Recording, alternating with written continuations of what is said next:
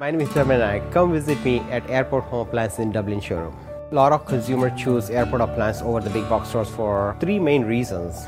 First of all, it's a family-owned business for a long time. It's local.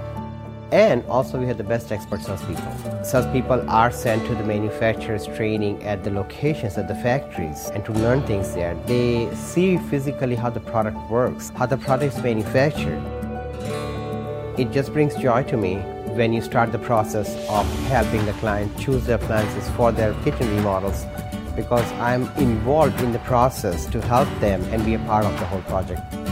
Remodeling is a big decision because it's not just appliances. You're looking into cabinets, electric walls, plumbing, flooring, lighting. Appliances is the first phase of the kitchen project, so the kitchen can be made around that. My name is Dharmin Nayak. Come visit me during our remodel event at Airport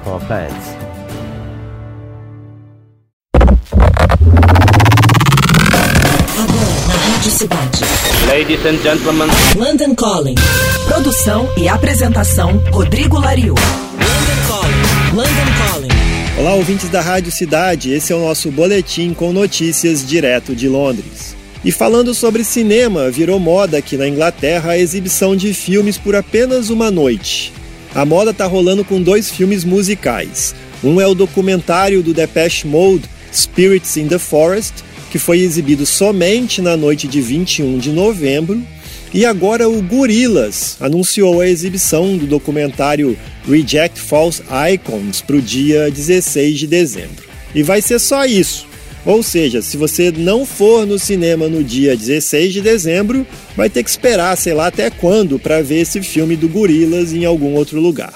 Ele não vai ficar em cartaz como normalmente acontece com os filmes no cinema.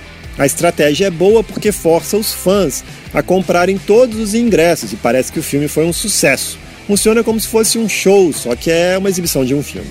O Reject False Icons do Gorillaz vai mostrar os bastidores e as turnês dos dois álbuns mais recentes da banda, o Humans, de 2017, e o The Now Now, de 2018.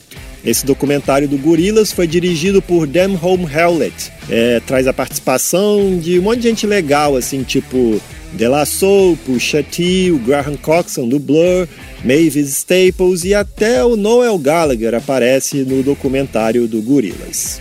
Apesar do anúncio dizer que o filme será exibido somente no dia 16 de dezembro em cinemas do mundo inteiro, não foi detalhado ainda em quais cidades vai ser possível assistir Reject False Icons. Quem sabe de repente rola no Rio de Janeiro?